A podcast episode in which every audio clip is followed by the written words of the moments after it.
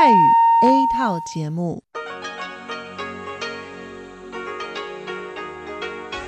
ที่นี่สถานีวิทยุเรดิโอไต้หวันอินเตอร์เนชันแนล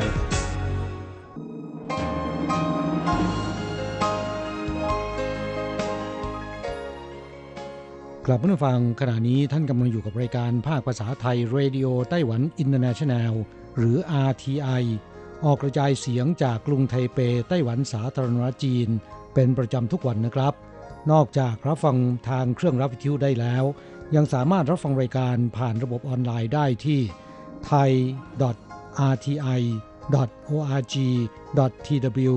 หรือที่ RTI Fanpage นะครับ ขอเชิญติดตามรับฟังรายการของเราได้ ตั้งแต่บัดนี้เป็นต้นไป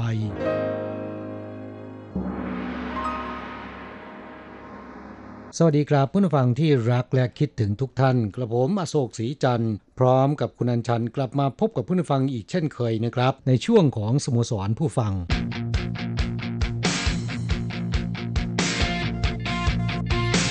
ข่าวเด่นประเด็นร้อน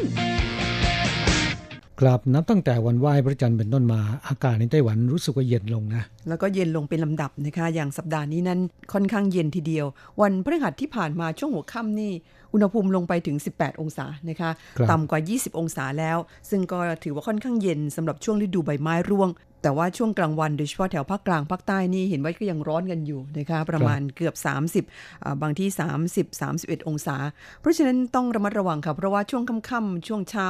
กลางคืนเนี่ยเย็นนะคะอ่าแบบนี้เนี่ยเป็นหวัดกันได้ง่าย กลับต้องระมัดระวังการปรับตัวของสภาพร่างกายนะครับ ค่ะ แล้วก็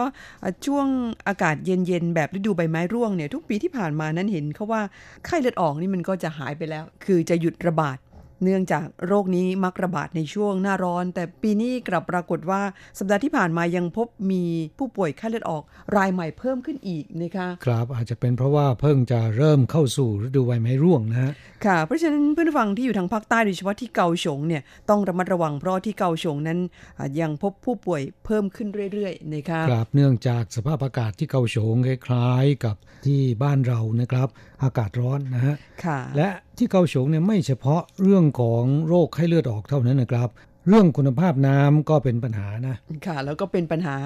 มาเป็นเวลายาวนานแล้วนะคะคนเกาฉงคงจะรู้กันดี เพราะว่าที่เกาฉงนั้นเขาต้องซื้อน้ำดื่ม บางครอบครัวที่เขาค่อนข้างจะอนามัยหน่อยนี่ขนาดว่าน้ำที่นำมาใช้ทำข้าวก็ยังใช้วิธีซื้อเอา ไม่ใช้น้ำประปานะคะ เนื่องจากว่าคุณภาพน้ำประปาที่เกาฉงนั้น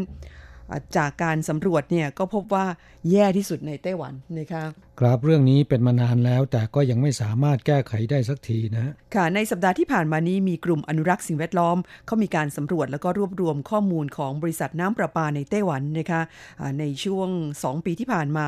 พบว่านะคะที่เกาฉงนั้นทั้งเรื่องของน้ำดิบแล้วก็น้ำประปานี่คุณภาพย่ำแย่ที่สุดนะคะ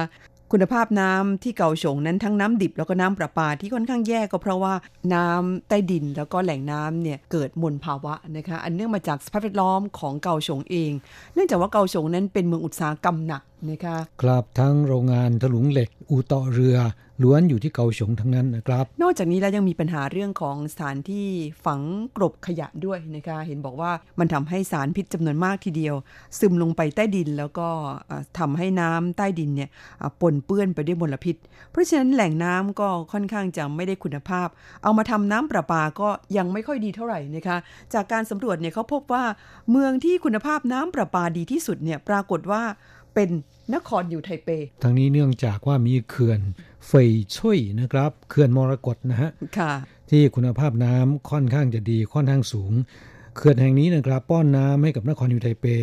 แล้วก็บางส่วนของกรุงไทเป บางส่วนของนครเถาหยวนนะฮะค่ะ อันดับที่ 2 นั้นได้แก่เมืองอีหลานนะคะแล้วก็อันดับที่ 3 ก็คือกรุงไทเป อันนี้หมายถึงคุณภาพน้ำประปาเขายังมีการสำรวจลึกลงไปอีกว่า ถ้าไปดูคุณภาพของน้ำดิบหมายความว่าแหล่งน้ำที่จะนำมาทำน้ำประปาเนี่ยนะคะ ผลปรากฏว่าก็ยังเป็นนิวไทเปอยู่ดีที่ได้ที่1นะคะคที่ 2 ได้แก่ไทเป แล้วก็ที่ 3 เป็นเมืองเถาหยวนค่ะ แล้วก็ไม่ว่าจะเป็นน้ำประปา หรือว่าแหล่งน้ำดิบนั้นที่แย่ที่สุดได้แก่เกาฉงครับเพราะฉะนั้นที่เกาสงจึงมีร้านขายน้ำค่อนข้างเยอะนะฮะบางที่ก็ทำเป็นคล้ายๆ กับเป็นตู้อะไรสักอย่างนะคะถ้าหากว่าเราไม่คุ้นเคยเนี่ย แต่ปรากฏว่าตู้นั้นเขาขายน้ำนะคะ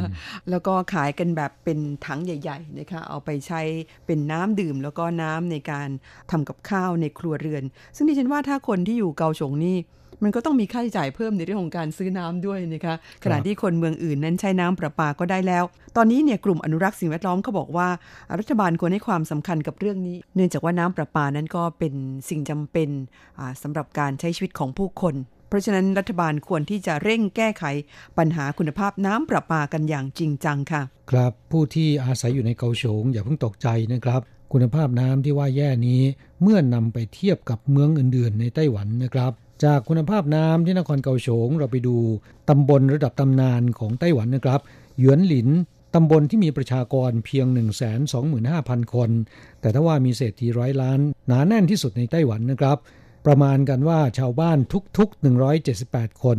จะมีหนึ่งคนที่มีเงินฝากธนาคารมากกว่า 100 ล้านเหรียญนะโอ้ย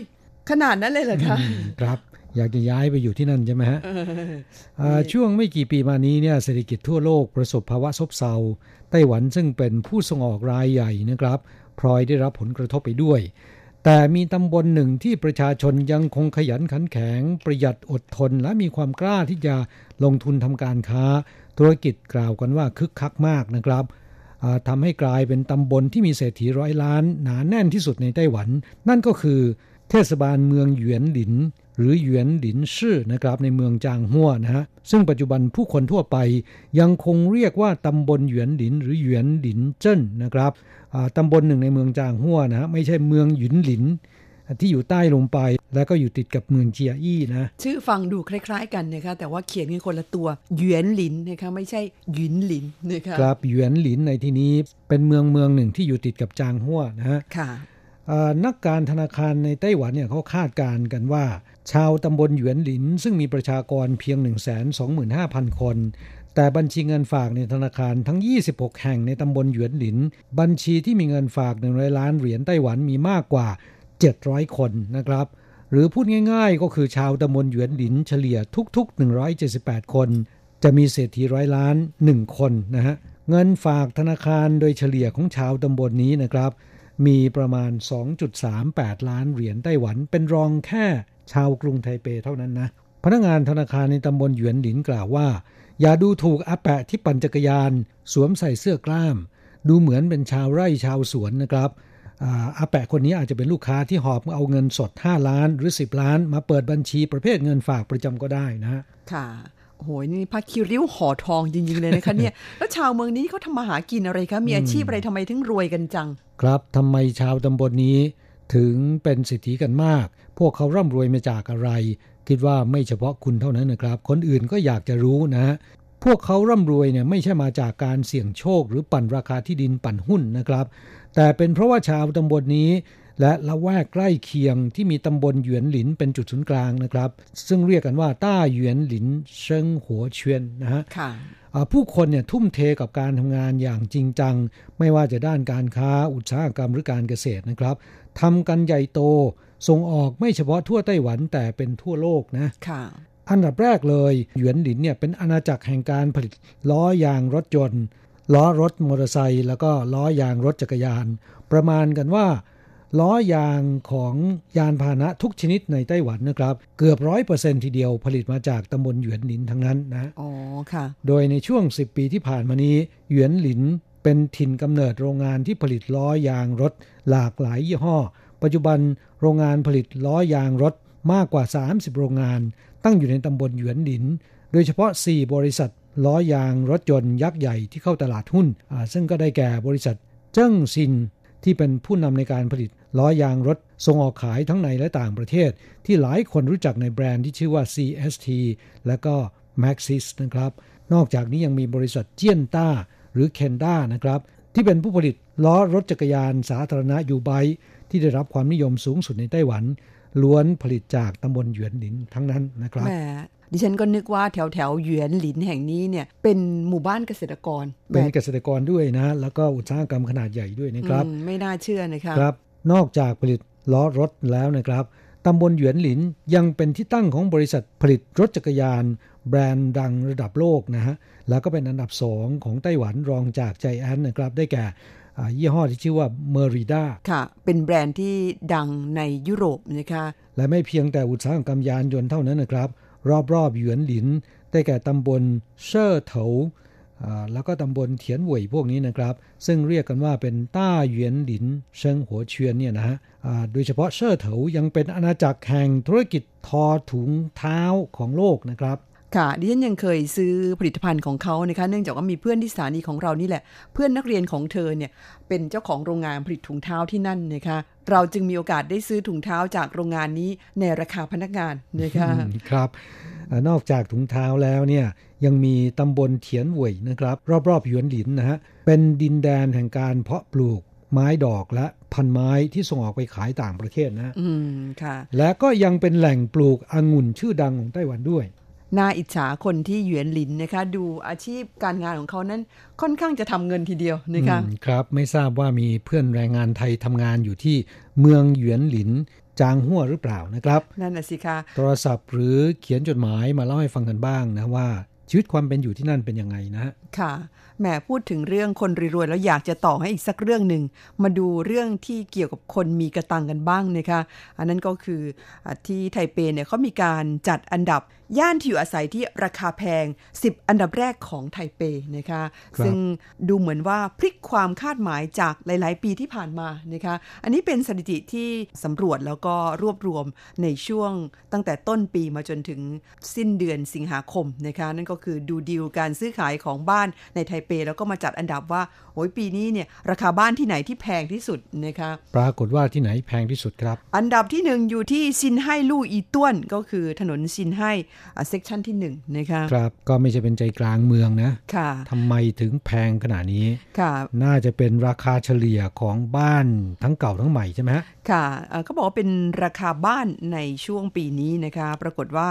ที่ถนนซินไห้ลู่อีต้วน หรือว่า section ที่1เนี่ยอยู่ที่1ล้าน1 7 8 5 0 0 เหรียญนะคะต่อ1พิงก็คือต่อ 3.3 ตารางเมตรนะคะคิดเป็นตารางเมตรแบบคนไทยก็ต้องบอกว่าตารางเมตรละ 3 5 7 0 0 0 อันดับที่ 2 นั้น เป็นเขตต้าอานนะคะอยู่ที่ถนนเหอผิงตงลู่ section ที่ 1 เหมือนกัน1ล้าน1แสน1,200 เหรียญนะคะลดลงมานิดหน่อย อันดับที่ 3 อยู่ที่เขตต้าอานเหมือนกันแถวถนนเจี้ยนกัวหนานลู่ section ที่ 2 นะคะ ทั้ง 3 ที่เนี่ยก็คือ 3 อันดับแรกเนี่ยสมัยก่อนนี่อยู่หลังๆนะคะในขณะที่เมื่อก่อนซึ่งเป็นย่านที่นับได้ว่า ครองอันดับหนึ่งมาโดยตลอดคือแถวแถวย่านต้าอานนะคะถนน ตุนหัวหนันลู่อีต้วน หรือว่าตุนหัวหนันลู่ section ที่1เนี่ยเมื่อก่อนอยู่อันดับต้นๆเลยทีเดียว คราวนี้ตกไปอยู่อันดับสุดท้ายคืออันดับที่ 10นะคะราคาอยู่ที่ประมาณ 9 0 0แสนต่อ 1 ผิง หรือประมาณตารางเมตรละ3 0 0แสน นะคะซึ่งก็ถือว่าไม่แพงนักสำหรับในไทเปนะคะครับเป็นเพราะว่าการซื้อขายเนี่ยซบเซานะฮะค่ะราคาบ้านร่วงตกลงมาเกือบจะครึ่งหนึ่งเลยทีเดียวนะฮะค่ะแม้แต่ผู้ที่อยู่ในวงการตลาดบ้านและที่ดินเนี่ยก็ยังประหลาดใจว่าโอ้โหมันเหมือนกับเป็นการล้างไพ่ใหม่หมดเลยนะคะเนี่ยเพราะว่าเมื่อก่อนนั้นแถบที่ย่านที่อยู่อาศัยที่ค่อนข้างแพงนั้น ไม่ใช่ 1-3 อันดับแรกนะคะกราบเนื่องจากราคาบ้านค่อนข้างจะแพง เพราะฉะนั้นในปัจจุบันเนี่ยคนหนุ่มสาวซึ่งเป็นชาวกรุงไทเปนะครับ พ่อแม่ตั้งรกรากอยู่ในไทเป ปัจจุบันเนี่ยก็นิยมไปซื้อบ้านนอกเมืองนะฮะอย่างเช่นที่นครยูไทเปที่เถาหยวนเป็นต้นนะครับ ค่ะ ซึ่งราคาบ้านนั้นก็จะถูกกว่ากันเกือบจะครึ่งหนึ่งเลยทีเดียวนะคะครับส่วนพ่อแม่ก็ยังคงอยู่ในกรุงไทเปก็เลยทำให้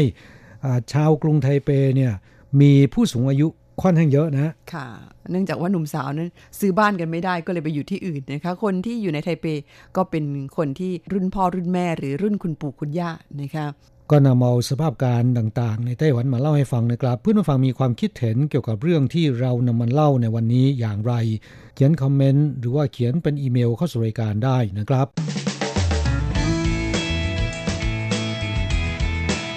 คลายความทุกข์ปันความสุข ครับช่วงนี้มาตอบจดหมายของผู้ฟังที่เขียนจากประเทศไทยนะครับ ฉบับแรกวันนี้มาจากจังหวัดขอนแก่นค่ะ คุณสมศักดิ์คณิตปัญญาเจริญนะคะก็เป็นแฟนประจำเป็นมิตรเก่าในรายการค่ะ ส่งเป็นจดหมายแบบดั้งเดิมเข้ามาพร้อมใบรายงานผลการรับฟังในช่วงเดือนสิงหาคมนะคะเป็นช่วงต้นเดือนค่ะ ตั้งแต่วันที่ 4 ถึงวันที่ 10 สิงหาคม ผลการรับฟังที่นั่นเนี่ยรู้สึกว่าชัดเจนดีพอสมควรนะคะแจ้งมาว่าได้รับนิตยสารไต้หวันพาโนรามา และการ์ดที่ระลึกรวมทั้ง QSL เป็นที่เรียบร้อยแล้ว ขอขอบคุณมาณโอกาสนี้เป็นอย่างยิ่ง นิตยสารฉบับที่22เป็นฉบับที่ผมขอเพิ่มเติม ซึ่งทางรายการส่งไปให้ ส่วนการ์ดที่ระลึกแผ่นที่ 1 เป็นบัตรวาดภาพอวยพรครบรอบ 90 ปี แห่งการก่อตั้งสถานีวิทยุ RTI วาดภาพโดยคุณนัชชา ชัดวิชา ส่วนการ์ดที่ระลึกแผ่นที่ 2 วาดโดย คุณเบซาเซล เฟอร์ฮัตแห่งแอลจีเรีย คุณลุงสมศักดิ์ยังบอกว่านิตยสารไต้หวันพาโนรามา ฉบับที่ 23 เดือนสิงหาคมนั้น มีเนื้อหาสาระที่น่าสนใจหลายเรื่องนะคะ อย่างเช่น พลิกโฉมอุตสาหกรรมหัตถศิลป์ไต้หวัน เริ่มจากโรงเรียนศิลปะและหัตถกรรม แปลโดยคุณอัญชันทรงพุทธ ตามมาด้วยเรื่องการปฏิวัติเครื่องแต่งกายสุภาพบุรุษ ความคลาสสิกที่ไม่มีวันจางหายโดยคุณธีระยางแล้วก็ยังมีเรื่องของการฟื้นฟูการหัตถกรรมจักสารด้วยกกร่ม ซึ่งได้มีการรวมตัวกันสร้างสรรค์ผลงานโคมไฟที่ทำจากกกร่ม แล้วก็ยังมีเรื่องของฝีมือหัตกรรมนำแฟชั่นยุคใหม่ เรื่องตากลมชมทะเลเฝ้ามองพระอาทิตย์ตกดิน เส้นทางปั่นจักรยานชายฝั่งทะเลเหมียวลี่ ผ่านหมู่บ้านปายซาทุน อันเป็นที่ตั้งของวัดกงเทียน โดยการปั่นจักรยานเลียบชายฝั่งทะเล ปั่นขนานคู่ไปกับทางรถไฟ ซึ่งเริ่มปั่นจักรยาน ที่สถานีถันหวน ผ่านสถานีต้าซานเห่าว่างเจียว วัดกงเทียน แล้วก็สวนสือเหลียน สถานีซินผูไปจนถึงเขตเยื่นหลี่แหมอ่านแล้วดิฉันยังอยากจะไปปั่นตามเลยนะคะ แต่กลัวว่าช่วงนี้จะเป็นลมซะก่อน เนื่องจากว่าในช่วงหลายเดือนที่ผ่านมาเป็นช่วงหน้าร้อนของไต้หวัน โอ้ยปีนี้มันร้อนจริง ๆ นะคะ ถ้าหากว่าไปปั่น ตามชายทะเลแบบนี้คงจะเป็นลมกันซะก่อน คงต้องรอให้อากาศดีๆ สักนิดหนึ่งนะคะ สักประมาณช่วงเดือนพฤศจิกายน ช่วงนั้นเนี่ยอากาศจะเริ่มเย็นนิดๆ แต่ว่าไม่หนาวจนเกินไป อันนั้นเหมาะแก่การท่องเที่ยวนะคะ แล้วก็เหมาะแก่การปั่นจักรยานเที่ยวอย่างที่เราแนะนำไปในนิตยสาร ครับฟังจากคุณอันชันอ่านจดหมายของคุณสมศักดิ์แล้วนะครับ ก็ทำให้มีความรู้สึกได้ว่า คุณสมศักดิ์นั้นอ่านทุกตัวอักษรเลยนะอืมคงจะชอบอะนะคะคแล้วก็ยังบอกว่าสำหรับคอลัมน์พิเศษซึ่งเกี่ยวกับ การจัดงานฉลองสงกรานในไต้หวันให้แก่เพื่อนแรงงานไทย และคนไทยที่พำนักอยู่ในไต้หวันเป็นประจำทุกปี มีการอัญเชิญพระพุทธรูปจากวัดหลิงจิวซาน มาให้ชาวไทยไต้หวันได้ส่งน้ำพระในวันสงกรานกันด้วย คุณอโศกศรีจันทร์อธิบายว่าประเพณีดั้งเดิมนั้น คนไทยจะรดน้ำดำหัวผู้ใหญ่ในวันสงกรานซึ่งเป็นการรดน้ำดำหัวให้แก่ผู้ใหญ่ เป็นการแสดงความเคารพ และขอขมาต่อความผิดพลั้งในปีที่ผ่านมา ผู้ใหญ่จะพรมน้ำลงบนศีรษะของผู้น้อย เป็นการอวยพรเช่นกันค่ะ อันนั้นเป็นธรรมเนียมเก่าแก่นะคะ แต่ว่าคนในยุคปัจจุบันนี้ไม่เคยทำกันแล้ว แล้วก็คนไต้หวันรู้จักงานประเพณีสงกรานต์เขารู้แค่ว่าก็สาดน้ำกันไป สาดน้ำกันมานะคะครับเพราะฉะนั้นงานสงกรานต์ที่ RTI ได้มีส่วนร่วมกับสำนักงานแรงงานไทย และกองแรงงานนครนิวไทเป จัดงานประเพณีสงกรานต์ให้กับแรงงานไทยเป็นประจำทุกปีนั้น จะเน้นไปในด้านของประเพณีเก่าแก่จริง ๆ นะครับ นั่นก็คือ รดน้ำดำหัวนะฮะและสรงน้ำพระนะครับ จะไม่มีเล่นสาดน้ำส่วนหนึ่งเป็นเพราะว่าสถานที่ไม่เอื้ออำนวยนะฮะแล้วก็คนจำนวนมากเนี่ยสาดน้ำกัน เดี๋ยวกลัวจะเกิดเรื่องนะ เพราะฉะนั้นไม่มีการสาดน้ำเล่นน้ำกันนะครับ แต่จะเป็นประเพณีล้วนๆนะฮะค่ะเพราะฉะนั้นประเพณีสงกรานต์ที่ไต้หวันที่จัดกันขึ้นนั้น ไปเที่ยวแล้วตัวไม่เปียกครับ ครับนอกจากนั้นก็มีสิ่งบันเทิงบนเวทีนะครับมาผ่อนคลายความเครียดจากการทำงานของแรงงานไทยนะฮะจดหมายของผู้นฟังท่านต่อไป เขียนมาจากที่ประเทศไทยนะครับ คุณสาธิตเป็นจดหมายอีเมล ซึ่งเขียนเข้าสู่รายการหลายฉบับ ฉบับที่ผมถืออยู่ในมือนะครับ ลงวันที่ 11 สิงหาคมที่ผ่านมานี้เล่าให้ฟังว่าฟังรายการอาทีไอจากหน้าเว็บได้ประมาณ 10 นาทีก็ขาดหายไป อาจจะเป็นเพราะว่าเน็ตไม่เสถียรหรือการบันทึกไม่ครบ ก็แจ้งมาให้รายการทราบนะครับ อย่างไรก็ตามบอกว่าได้อ่านจาก RTI Fanpage ได้อัตรสครบครันเหมือนเดิมครับก็ขอขอบพระคุณคุณสาธิตนะครับ ที่แจ้งผลการรับฟังให้เราทราบนะครับสำหรับที่คุณบอกว่าฟังจากหน้าเว็บเนี่ยขาดขาดหายหายนะครับ อาจจะเป็นเพราะว่าเน็ตไม่เสถียรก็ขอเรียนให้ทราบว่าเป็นอย่างนั้นเลยนะ น่าจะเป็นที่เน็ตมากกว่านะครับ ไม่ใช่ว่าเรื่องไม่ใช่บันทึกไม่ครบนะครับ เราบันทึกครบนะไม่มีปัญหาครับ การรับฟังขาดหายเนี่ยน่าจะเป็นที่เน็ตมากกว่า พูดถึงเรื่องของการรับฟังรายการจากหน้าเว็บแล้วนะครับ ก็ต้องขออภัยต่อเพื่อนฟังเป็นอย่างมากด้วยสำหรับหลาย ๆ ท่านนะครับ ที่เคยรับฟังรายการผ่านแอป RTI นะแล้วก็หลังจากที่เราเปลี่ยนหน้าเว็บใหม่แล้วเนี่ย แอป RTI ก็ไม่สามารถที่จะรับฟังต่อไปได้ มีข่าวดีจะแจ้งให้เพื่อนฟังได้รับทราบนะครับ น่าจะไปปลายปีมั้งนะ แอป RTI จะฟื้นฟื้นคืนมาอีกครั้งหนึ่งแล้วนะครับ ค่ะกำลังเร่งมือกันอยู่นะคะความคืบหน้าในเรื่องนี้เราจะนำมาเล่าให้ฟังกันต่อไปอนอกจากฉบับนี้แล้วนะครับ คุณสาธิตยังเขียนมาอีกฉบับหนึ่ง แนะนำว่า RTI เนี่ยจะนำเอานิตยสารไต้หวันพาโนรามา มาลงที่หน้าเว็บ ได้ไหม เหตุเป็นเพราะว่าอ่านจากในเว็บของไต้หวันพาโนรามาแล้วเนี่ยมันเป็นตัวอักษรตัวรวนนะฮะอ่านไม่รู้เรื่องต้องใช้วิธีเดา ก็เลยแนะนำว่านำมาลงในเว็บ RTI ได้ไหม หรือว่าลงในแฟนเพจได้หรือเปล่า ก็ขอขอบพระคุณที่แจ้งให้เราทราบนะครับเหตุที่รวนเนี่ยเราก็ไปดูแล้วเป็นที่ระบบเว็บของนิตยสารฉบับนี้นะครับ ก็ขอเรียนให้ทราบนะว่านิตยสารฉบับนี้ ไม่ได้เป็นของ RTI ก็เป็นหน่วยงานภายใต้สังกัดของกระทรวงการต่างประเทศไต้หวันสาธารณรัฐจีนนะครับ ซึ่งเรื่องนี้เราก็ได้แจ้งให้ทราบและขอให้รีบปรับปรุงแก้ไขแล้วนะครับ การนำเอาเนื้อหาของนิตยสารเล่มนี้มาลงในเว็บหรือว่าลงที่แฟนเพจของ RTI นั้น เนื่องจากเกี่ยวข้องเรื่องลิขสิทธิ์นะครับ คงลงไม่ได้นะฮะลงได้แต่ลิงก์เท่านั้น ซึ่งถ้าไม่แก้ปัญหาที่เว็บของเขาเนี่ย การนำเอาลิงก์มาลง มันก็กลับไปที่เว็บเดิมของเขานะครับ ปัญหาเดิมก็ยังอยู่นะก็ยังเป็นตัวรวนอยู่เหมือนเดิมนะครับเพราะฉะนั้นตอนนี้เราได้แจ้งปัญหานี้นะครับให้กับทาง นิตยสารไต้หวันพาโนรามาอย่างเป็นทางการแล้ว ซึ่งเขาก็กำลังอยู่ระหว่างแก้ไขกันอยู่นะครับ ขอขอบคุณคุณสาธิตที่ช่วยสะท้อนมาให้ทราบนะครับเพราะบางครั้งเนี่ยเราช่วยๆเขาแปลไปเข้าไปลงเนี่ยก็ไม่ได้ตามไปดูนะคะว่ามีตัวรวนหรือเปล่า หรือว่ามีปัญหาในเรื่องของเขาเรียกว่าสละลอย สละจมอะไรทั้งหลายแหละนะคะขอบคุณเพื่อนฟังที่สะท้อนเข้ามาค่ะตอบจดหมายฉบับต่อไปจากในไต้หวันกัน เป็นของคุณเมสันเอี่ยมศรีเป็นแฟนประจำในรายการนะครับส่งเป็นอีเมลเข้ามาเมื่อวันที่ 10 กันยายน บอกว่าสวัสดีครับอาจารย์และคุณอัญชันที่เคารพ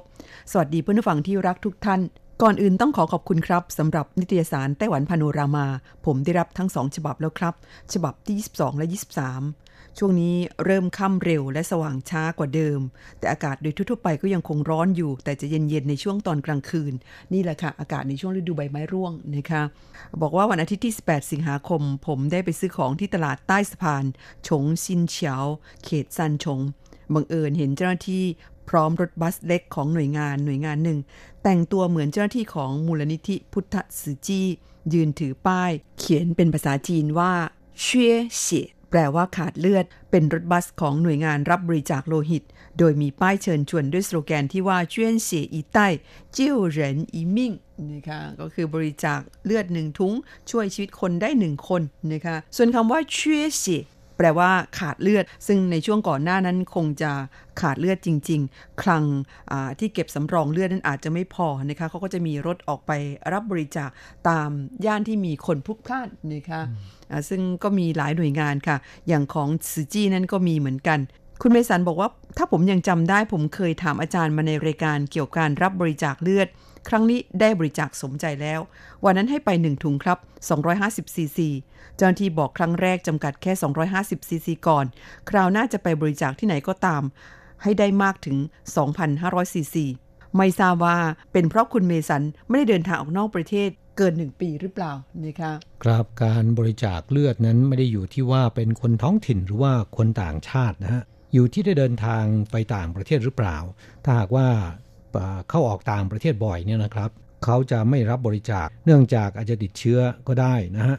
ซึ่งก็มีความเสี่ยงสูงมากกว่า ก็ขอแสดงความยินดีกับคุณเมสันด้วยนะครับ นอกจากทุ่มเทกายใจให้กับไต้หวันแล้วนะครับ ยังได้บริจาคเลือดด้วยนะ ค่ะช่วยคนไปหนึ่งชีวิตแล้วนะคะเนี่ย บอกว่ามาตรการใหม่ที่ออกมาในช่วงเดือนสิงหาคมในเขตช่วงเปก็แปลว่ากรุงไทเปกับนครนิวไทเป ห้ามสูบบุหรี่หน้าร้านสะดวกซื้อและหน้าร้านกาแฟ 10 แบรนด์ดัง ปกติแล้วจะเห็นกันจนชินตากับการบริการลูกค้าที่เยี่ยมยอดของร้านสะดวกซื้อในไต้หวัน ซึ่งบ้านเราไม่มีบริการนี้ ก็คือมีโต๊ะเก้าอี้ให้ลูกค้า หรือไม่ใช่ลูกค้าได้นั่งพักผ่อน ทั้งนอกร้านและในร้าน แน่นอนด้านนอกบรรดาสิ่งอมควันทั้งหลายจะยึดเป็นที่สูบบุหรี่ บางทีเรานั่งอยู่ก่อนต้องลุกหนีเมื่อได้ยินเสียงจุดไฟแช็กพอไฟติดบุหรี่มันก็ส่งกลิ่นเหม็นออกมาทันที มาตรการนี้ผมอยากให้มีที่เมืองเถาหยวน หรือทุกเมืองเอาด้วย ผมไม่ได้เหยียดคนที่สูบบุหรี่นะครับ แต่เพื่อสุขภาพของคนอื่นๆ จะได้ไม่พลอยสูบบุหรี่มือสองของคุณเข้าไปด้วย คุณเมสันยังเล่าว่า วันเสาร์ที่ 7 กันยายน ผมออกไปทำธุระข้างนอก ก็ยังได้เห็นคนยืนสูบบุหรี่กันบริเวณหน้าร้านค้า หน้าร้านเซเว่นแถวๆตรงข้าม โรงพยาบาลฉางเกิงหลินโค การประชาสัมพันธ์ไม่ดี หรือผู้คนฝ่าฝืนครับผมมองไปรอบๆบริเวณนั้นไม่เห็นมีป้ายคำเตือน หรือสัญลักษณ์คำเตือนอะไรสักอย่างเลยลินเขาต้องดูนะฮะ ถ้าอยู่ฝั่งตรงข้ามโรงพยาบาลฉางเกิง นั่นเป็นนครอยู่ไทเปนะครับ แต่ฝั่งของโรงพยาบาลฉางเกิงนั้นเป็นของเถาหยวนนะ เป็นเขตกุยซานใช่ไหมคะถูกต้องครับ ค่ะ เพราะฉะนั้นมีทางเป็นไปได้ว่าที่คุณเมสันไปเห็นนั้นอยู่ฝั่งทางโรงพยาบาลฉางเกิง ถ้าอย่างนั้นแล้วก็เป็นของนครเถาหยวน จึงไม่ได้มีการห้ามในเรื่องของการสูบบุหรี่หน้าร้านสะดวกซื้อ จดหมายฉบับนี้คุณเมสันยังเล่าว่า พูดเรื่องเพื่อนที่รักหรือซื่อสัตย์ของคนกันบ้าง ได้ยินฟังการตอบจดหมายของอาจารย์เกษมทั้งทองว่าได้เรื่องคุณป้าท้ายหมู่บ้านท่านหนึ่ง กับหมาจรจัด น่าสงสารและเห็นใจแกนะครับ คนรักสุนัขมีหลายแบบ บางคนรักตามเพื่อน บางคนรักเพราะตอนเด็กๆ มันน่ารัก คนรักหมาสองแบบนี้มีโอกาสทิ้งหมาให้เป็นหมาจรจัดสูงมากครับต่อมาก็เป็นคนรักหมาแบบแก้เหงา รักเหมือนลูก พาไปไหนต่อไหนกระเตงไปด้วย แบบนี้ผมก็ไม่เห็นด้วยอย่างคุณอัญชันว่า มีภาพข่าวที่ว่อนในโลกโซเชียลอยู่ข่าวหนึ่งหญิงทำงานกวาดถนนคนหนึ่งนำหมาน้อยสะพายหลังพาไปทำงานด้วย ผมก็เห็นว่ามันเป็นการทรมานสัตว์หรือเปล่า ธรรมชาติของหมาเป็นสัตว์สี่เท้า หลังขนานกับพื้น มันไม่ใช่มนุษย์ที่เป็นสัตว์สองเท้า หัวตั้งขึ้นฟ้า จะสะพายหลังเหมือนเด็ก มันควรได้วิ่งเล่นหรือใช้ชีวิตตามประษาของมัน และคนรักหมาอีกประเภทที่เลี้ยงด้วยจิตเมตตา คนเหล่านี้มีจิตใจประเสริฐ เสียสละและทุ่มเท บางคนมีชีวิตทั้งชีวิตให้หมาจรจัดอย่างเดียว พูดเรื่องหมาแล้วมันยาวครับ เมตตาค้ำจุนโลก ไม่ว่าจะสัตว์หรือคน ต่างก็มีชีวิตเลือดเนื้อจิตใจ หมาเป็นสัตว์ประเภทเดียวที่รักเจ้าของจนถึงวันตาย และตายแทนเจ้าของได้ เคารพอย่างสูง เมสันเอี่ยมสีครับถ้าจำไม่ผิดคุณเมสันเคยเล่าให้ฟังว่านำเอาเศษอาหารไปเลี้ยงหมาจรจัดด้วยใช่ไหมฮะ ไม่ทราบว่าในปัจจุบันเนี่ยยังทำแบบนั้นกันอยู่หรือเปล่านะครับ ค่ะ คุณเมสันมีความคิดเห็น เช่นเดียวกับดิฉันที่บอกว่า เอาหมาไปแบก เอาหมาไปใส่รถเข็น พาไปเดินเล่นไม่ให้มันเดินเท้านี่ดิฉันว่า มันทรมานสัตว์นะฟันธงว่าทรมานสัตว์ ครับ ผิดปกติวิสัยของมันนะค่ะจำได้ว่าดิฉันเลี้ยงหมาสมัยเด็ก ๆ ตอนเล็ก ๆ นะคะ อยู่ที่ประเทศไทยเนี่ยเลี้ยงเป็นฝูงเหมือนกันนะคะเพราะบ้านอยู่ชนบทนี่เขาชอบเลี้ยงหมาไว้เฝ้าประตูบ้าน เด็กๆ ไปไหนมันก็วิ่งตามเราไปไหนไปด้วยกัน ยังจำท่าทางของหมาที่มันได้วิ่งเล่น แล้วก็มีความสุขแบบนั้นอยู่เลยพอมาอยู่ไต้หวันเห็นคนเลี้ยงหมาแล้วดิฉันว่า เจ้าของก็พาไปแต่งตัวซะสวยงาม ตัดขนซะเก๋ไก๋นะคะทรงนั้นทรงนี้มันสวยดีอยู่นะ แต่ดิฉันว่ามันก็ยังแปลกๆอยู่ดีครับ นั่นเป็นวิธีการเลี้ยงหมาของคนในกรุงในเมืองใหญ่นะเขาก็รักของเขาอะนะคะเห็นแม่จุ๊บๆกันใหญ่นะคะครับเวลาของเราในวันนี้หมดลงซะแล้วนะฮะจะกลับมาพบกันใหม่ที่เก่าเวลาเดิมในสัปดาห์หน้านะครับสำหรับวันนี้ สวัสดีครับ สวัสดีค่ะ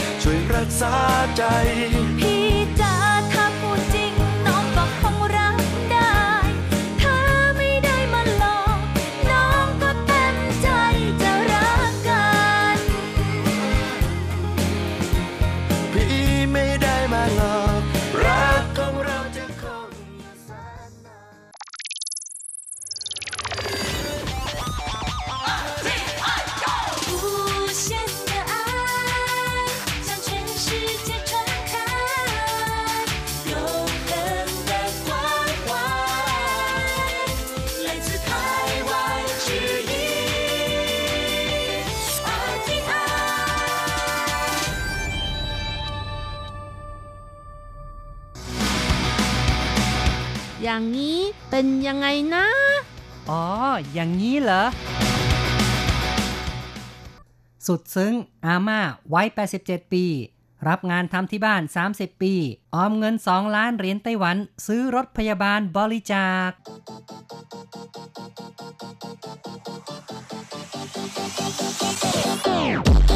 อย่างนี้คุณจะว่ายังไง คุณผู้ฟังที่รักครับ พบกันอีกแล้วในอย่างนี้คุณจะว่ายังไงนะครับ ผมแสงชัยกิตติภูมิวงศ์ค่ะดิฉันรัชรัตน์ยนต์สุวรรณค่ะ ครับ ในวันนี้เราจะพูดถึงเรื่องของอาม่าบริจาครถพยาบาลนะครับค่ะก็เป็นเรื่องราวที่น่ายกย่องนะครับ การทำบุญทำกุศล เป็นสิ่งที่ควรจะช่วยกันทำนะครับ ค่ะอาม่าเป็นคนที่ มีใจกุศลมากเลยนะคะ ในความเป็นจริงคนไต้หวันนี่รักการกุศลมากเลยนะคะ ใช่ครับ มีผู้ที่ใจบุญเยอะนะ ก็อย่างที่เราได้เคยพูดมาก็มีทั้งอาม่าเฉินจีในอดีตที่เคยพูดกันนะครับ ใช่แล้วค่ะก็ขายผักนะโอ้โห ทั้งชีวิตนี้ก็บริจาคให้กับโรงเรียนทำแบบสุดๆ จริง ๆ เลยนะครับ ค่ะ ทุ่มสุดๆ เพื่อชีวิตนี้เลยนะคะครับ ซึ่งกรณีอย่างนี้ก็เป็นชาวบ้านธรรมดาธรรมดา แต่ถ้าเป็นเท่าแก่ใหญ่ ๆ นี่ก็ใจปล้ำเหมือนกันนะ เวลาบริจาคก็เยอะเหมือนกัน ก็ถือได้ว่าในไต้หวันนี่คนหลายชั้นหลายระดับนะครับ ต่างก็มีจิตใจกุศลกันทั้งนั้นนะครับ ค่ะ ไม่ต่างกับบ้านเรานะคะ บ้านเราก็เดี๋ยวนี้ก็บริจาคกันช่วยเหลือน้ำท่วมนี่ โอ้โห ก็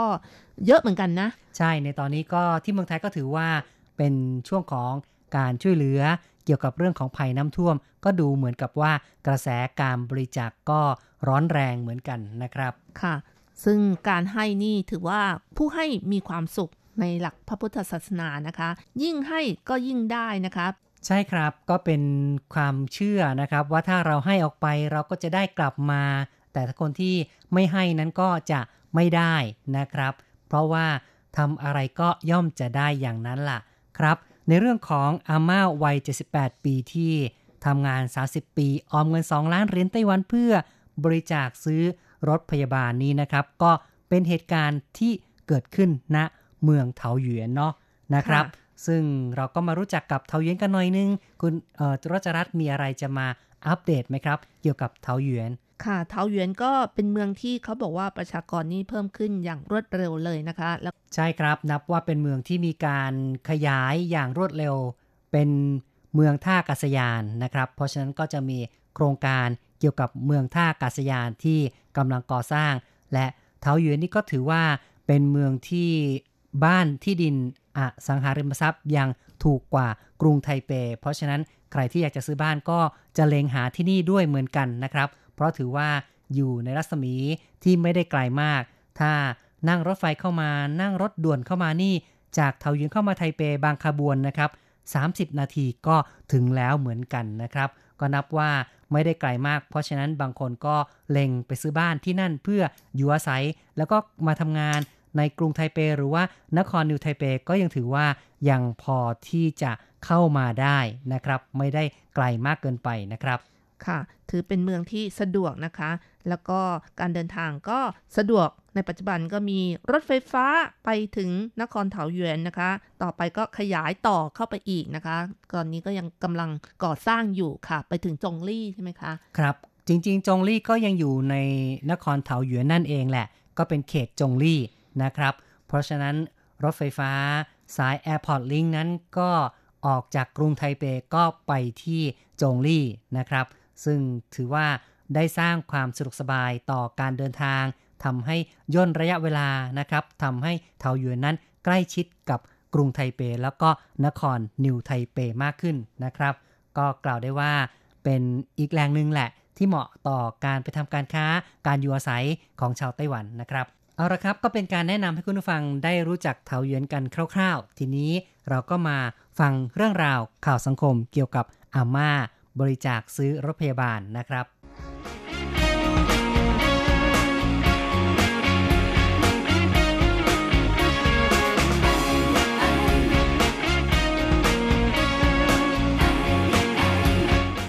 สุดซึ้ง อาม่าวัย 87 ปี รับงานทำที่บ้าน 30 ปี ออมเงิน 2 ล้านเหรียญไต้หวัน ซื้อรถพยาบาลบริจาค ที่เมืองเถาหยวนมีอาม่าวัย 87 ปี ชื่อหวังเหยวชิวเซียง ได้ทำความสมหวังกับปณิธานอันยิ่งใหญ่หลวงของตัวเอง เปลี่ยนความเจ็บปวดเป็นความรักที่ยิ่งใหญ่ ด้วยการบริจาครถพยาบาลให้กับโรงพยาบาล เนื่องจากนึกถึงความเสียใจจากการจากไปของคุณแม่ เพราะไม่มีรถพยาบาลมารับในสมัยนั้นการแพทย์ยังไม่เจริญ และการคมนาคมไม่สะดวก จึงตั้งใจเก็บสะสมเงินรายได้อันน้อยนิด จากการรับงานมาทำที่บ้าน โดยใช้เวลานานถึง 30 ปี จึงจะซื้อรถพยาบาลในราคา 2 ล้านเหรียญไต้หวันได้ ในวันที่อาม่านำกุญแจรถพยาบาลมามอบให้กับนายหวังจงจื้อผู้อำนวยการโรงพยาบาลเหรียญซิน International อาม่าน้ำตาคลอ คิดถึงคุณแม่ที่เสียชีวิตไปแล้วผอ.หวังบอกว่า จะไม่ทำให้อาม่าเสียความตั้งใจ จะใช้ประโยชน์ของรถพยาบาลนำผู้ป่วยไปรักษาที่โรงพยาบาลให้ถึงที่สุด หลังจากที่อาม่ารู้ตัวเองคือบุคคลแรกที่เก็บสะสมเงิน เพื่อซื้อรถพยาบาลบริจาคให้กับโรงพยาบาลหลังก่อตั้งมา 25 ปี อาม่าร่วมถ่ายรูปกับเจ้าหน้าที่รักษาพยาบาลและรถพยาบาลด้วยความเบิกบานใจ เนื่องจากอาม่าเรียนหนังสือมาน้อย อีกทั้งอายุมาก อาม่าไม่สามารถเก็บเงินเป็นกอบเป็นกำเหมือนคนอื่น ได้แต่อาศัยการรับจ้างเอางานมาทำที่บ้าน เก็บออมทีละนิดทีละน้อย คิดเสมอว่าในเมื่อไม่สามารถช่วยคุณแม่ตัวเองได้ ช่วยคนอื่นจำนวนมากยิ่งดี หลังเก็บออม 25 ปี ได้เงิน1ล้าน5แสนเหรียญไต้หวัน และหลังทราบว่ารถพยาบาลแบบดี ต้องใช้เงินอย่างน้อย 2 ล้านเหรียญไต้หวันทำให้อาม่าต้องขยันทำงานเพิ่มอีก 5 ปี จึงจะบรรลุเป้าหมาย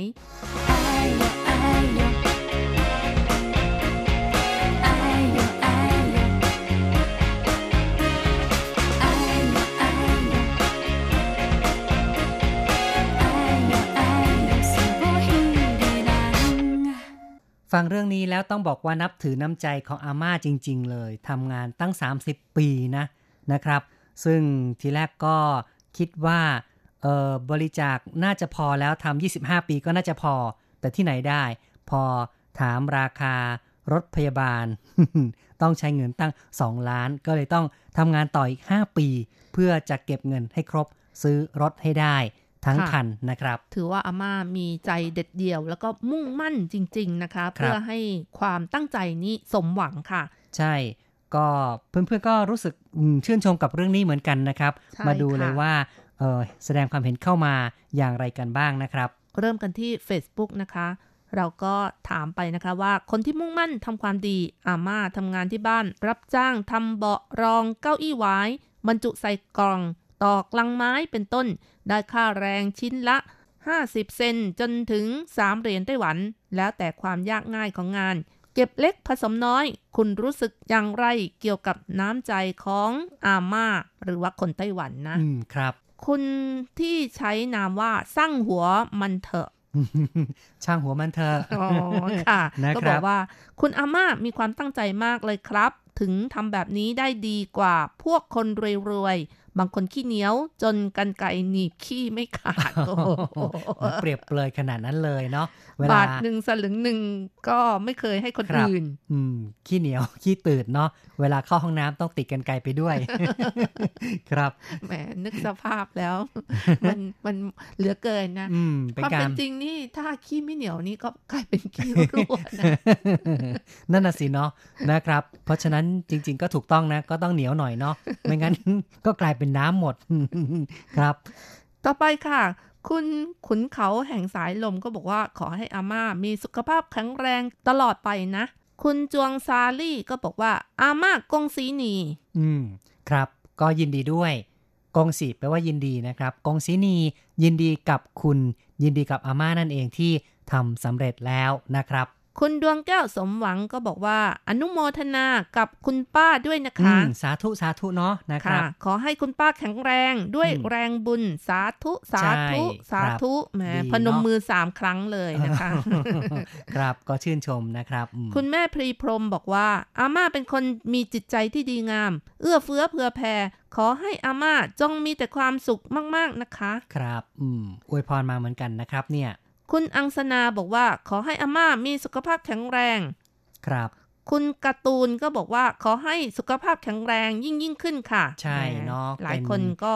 อื้อหือคนแก่ที่น่านับถือก็อยากให้แข็งแรงอยู่ไปนานๆล่ะนะครับ ใช่ค่ะ แล้วก็คุณยุรีก็บอกว่าสุดยอดเก่งจังเลย ขอให้อาม่าสุขภาพแข็งแรงตลอดไปค่ะ ครับ คุณชายล่ายายสุ บอกว่าการให้แค่คิด อยากให้ก็ดีแล้วในสังคมทุกวันนี้ แต่ยายลงมือทำด้วย ขอสะดุดดีกับยายด้วยครับ ครับดินดีสะดุดดีนะครับ ชื่นชมครับ คุณพรทิพาบอกว่า เยี่ยมค่ะ อาม่าน่ารักจัง อืม เยี่ยมมากนะครับ คุณจิตราบอกว่า ขอชมน้ำใจอาม่าจริง ๆ ครับ คุณสาธิตก็เช่นกันนะคะ บอกว่าอาม่าทำกุศลยิ่งใหญ่ คุณอารีนาบอกว่ามีปฏิฐานที่แน่วแน่มั่นคงมากโอ้คนโบราณจะมีลักษณะครับดีงามอย่างนี้อืมใช่เลยนะ เป็นคนที่มั่นคงมากๆนะครับ ตั้งใจ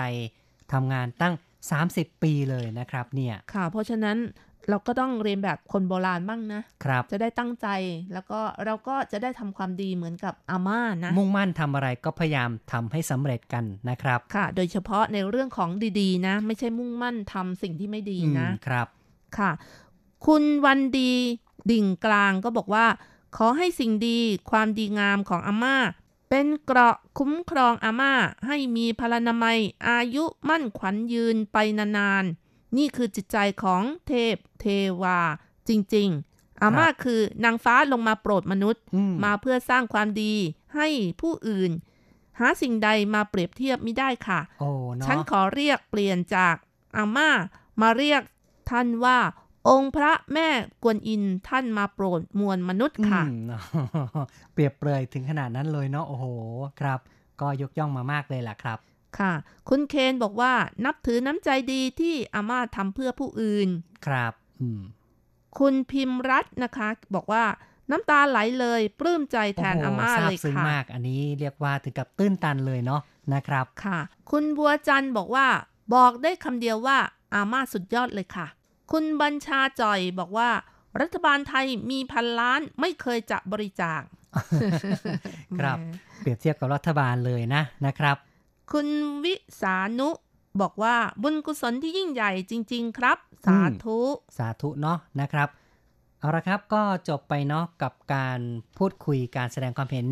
ทางด้าน Facebook กันนะครับ ต่อไปเราก็มาฟังการพูดคุยทางโทรศัพท์ครับ กับคุณกนกกรนะครับ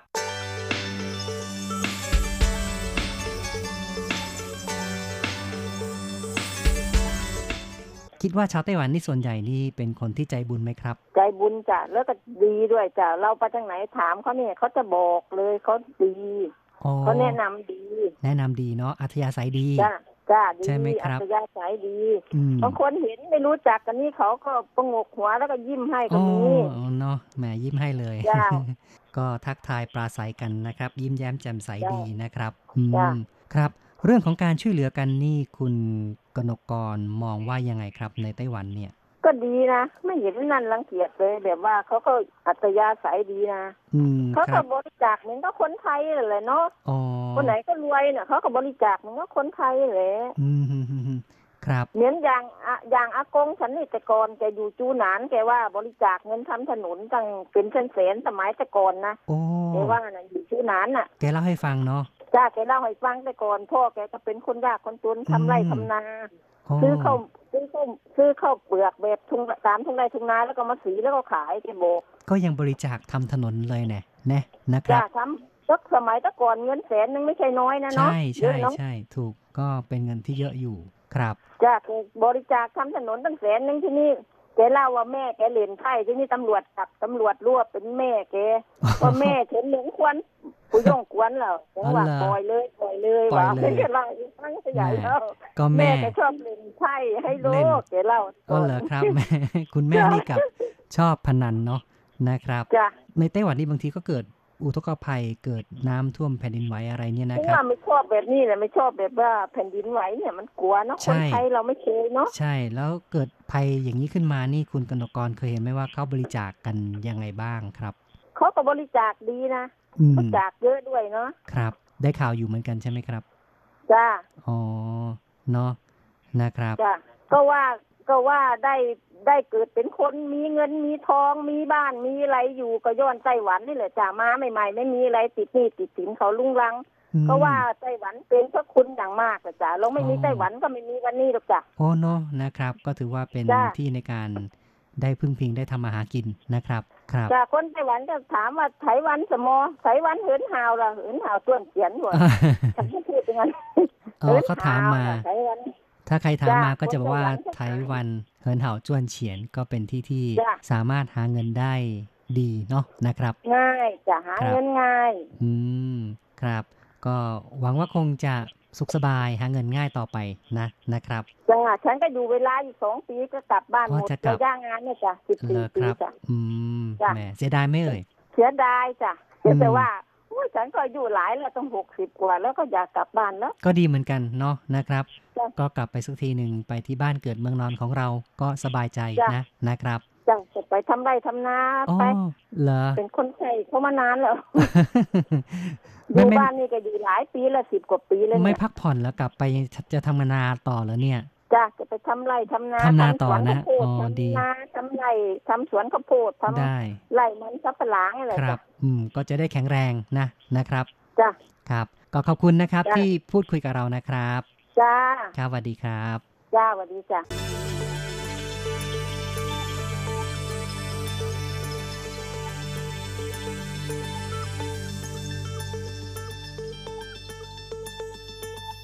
จบไปนะครับการพูดคุยกับคุณกนกกรเนาะก็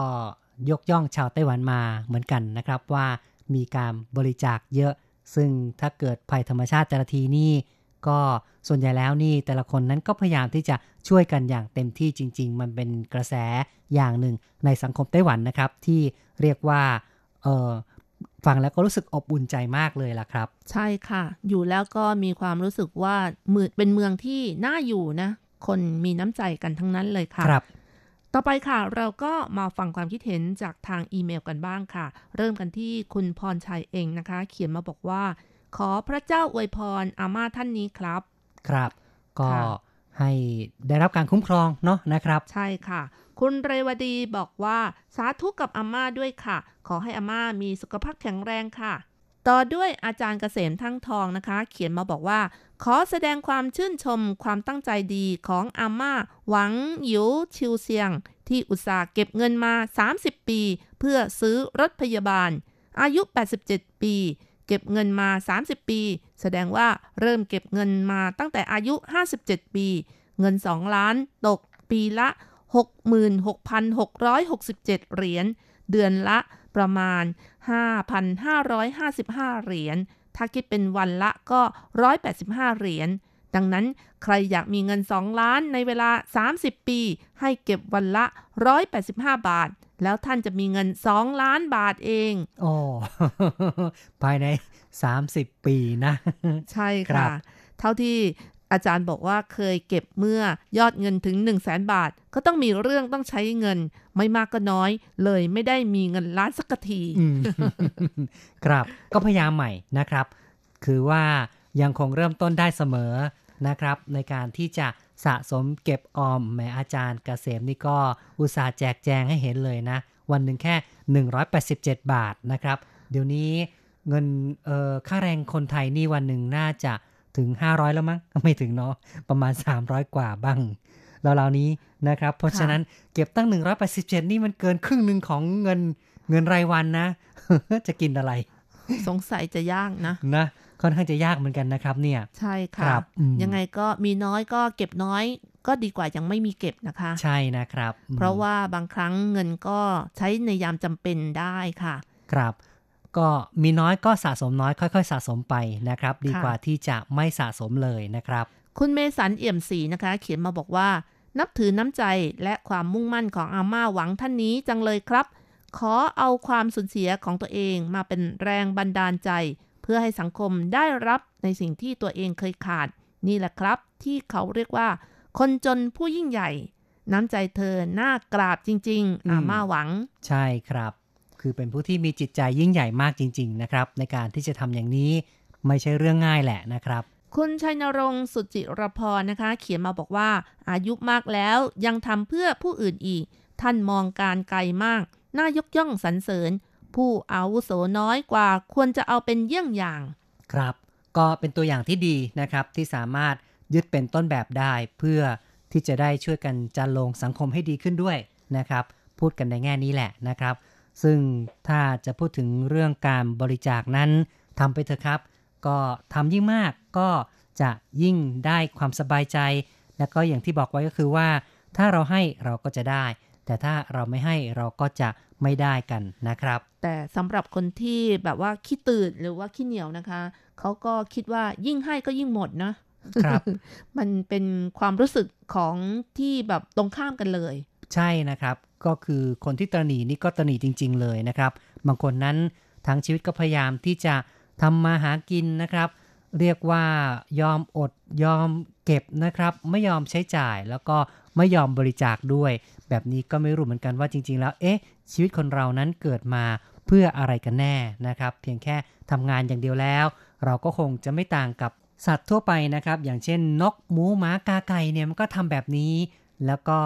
สุดท้ายก็จบชีวิตไปเหมือนกับว่าเกิดมาแล้วก็ไร้ค่า แต่ถ้าเกิดว่าเราได้สร้างสรรค์อะไรที่เป็นเรื่องที่ดีนะครับ อย่างอาม่าคนนี้เนี่ยได้บริจาครถพยาบาลไป เชื่อว่าอาม่านั้นก็จะมีความภาคภูมิใจนะครับ ลูกหลานของอาม่าก็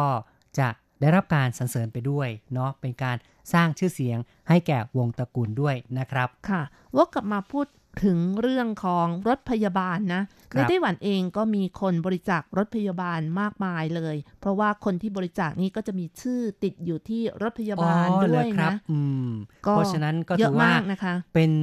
สิ่งที่หลาย ๆ คนก็ชอบที่จะบริจาคกันนะครับ ใช่ค่ะ แล้วรู้ไหมว่ารถพยาบาลนี่ภาษาอังกฤษนี่เวลาเขาติดที่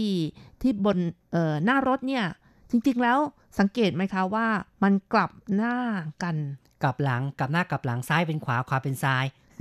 สานะเหครัตุบเพราะอะไรคุณสังชัยทราบไหมคะเออก็เขาบอกว่าเวลาที่วิ่งอยู่เนี่ย รถที่อยู่ข้างหน้ามองกระจกหลัง ก็จะอ่านได้ทันทีว่า ambulance อ๋อซึ่งก็แปลว่ารถพยาบาลนะครับ ค่ะ โดยไม่ต้องกลับซ้ายขวากันอีกครั้งใช่ไหมคะ ใช่ ก็ไม่ต้องมองแล้วเอ๊ะมันอะไรกันแน่นะครับ ก็อ่านได้ทันทีว่าเป็นรถพยาบาล แต่จริง ๆ ก็จะมีเสียงแหละแหมได้ยินเสียงไม่หลีกก็ โอ้ยไม่รู้จะว่าไงเนาะ แต่ก็มีนะจริง ๆ ในไต้หวันนี่บางคนก็การรถพยาบาล จนกลายเป็นเรื่องฟ้องร้องกันก็มีนะครับ ในปัจจุบันนี่ไต้หวันนี่ถ้าไม่หลีกให้กับรถพยาบาลจะโดนปรับนะคะ ใช่ จริงๆแล้วเอ่อรถพยาบาลมาก็มีสัญญาณไฟแล้วก็เสียงไซเรนดังมา อีอออีออหรือว่าเออบางคนก็บอกว่า ใต้แหน่ใต้แหน่อะไรอย่างเงี้ยนะคะ บางคนแปลงเสียงนะคะอืมเนาะครับก็แหมควรที่จะหลีกให้นะคะ ครับ อืม แต่จริงๆแล้วคำว่า ambulance นะคะ ติดให้กลับกันนั้นก็เป็นหลักการสะท้อนของกระจกตามปกติ และอีกในหนึ่งก็เป็นการแจ้งให้รถคันหน้าทราบว่า รถด้านหลังนั้นเป็นรถพยาบาลนั่นเอง เพื่อจะได้หลีกทางให้ทันทีเพื่อนำผู้ป่วยไปส่งโรงพยาบาลได้เร็วที่สุด ครับก็เป็นเหตุผลว่าทำไมต้องมีการเขียนอักษรที่สลับ ขวาเป็นซ้าย ซ้ายเป็นขวานะครับ ค่ะ รถพยาบาลก็เป็นยานพาหนะสำหรับเคลื่อนย้ายผู้ป่วยหรือว่าผู้บาดเจ็บจากที่หนึ่งไปยังสถานที่รักษาพยาบาลนะคะเออในอดีตนี่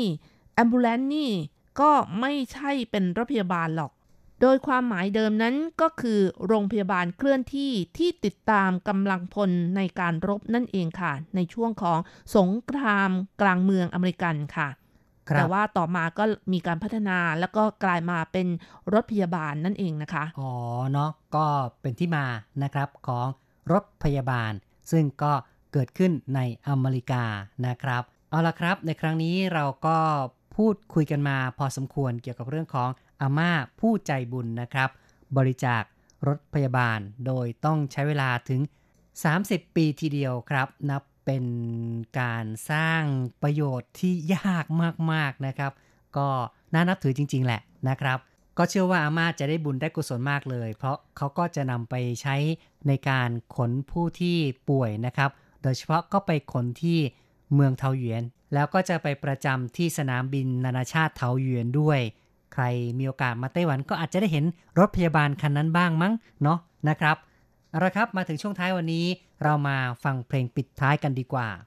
มาเพลินเพลงเพราะๆที่ชื่อว่าใจายสุยอีฟัง อีกฝั่งหนึ่งของสายน้ำนะคะ จากการขับร้องของเฟ่ยี่ชิงค่ะ ครับ นักร้องคนนี้ก็เรียกว่าเป็นนักร้องที่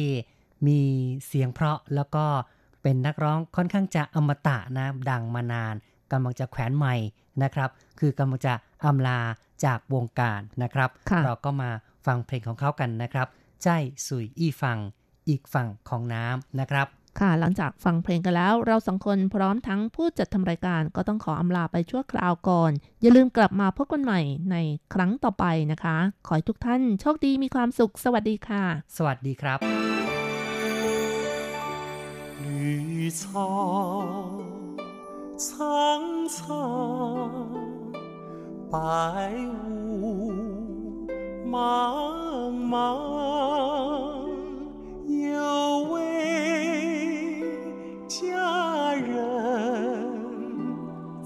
在水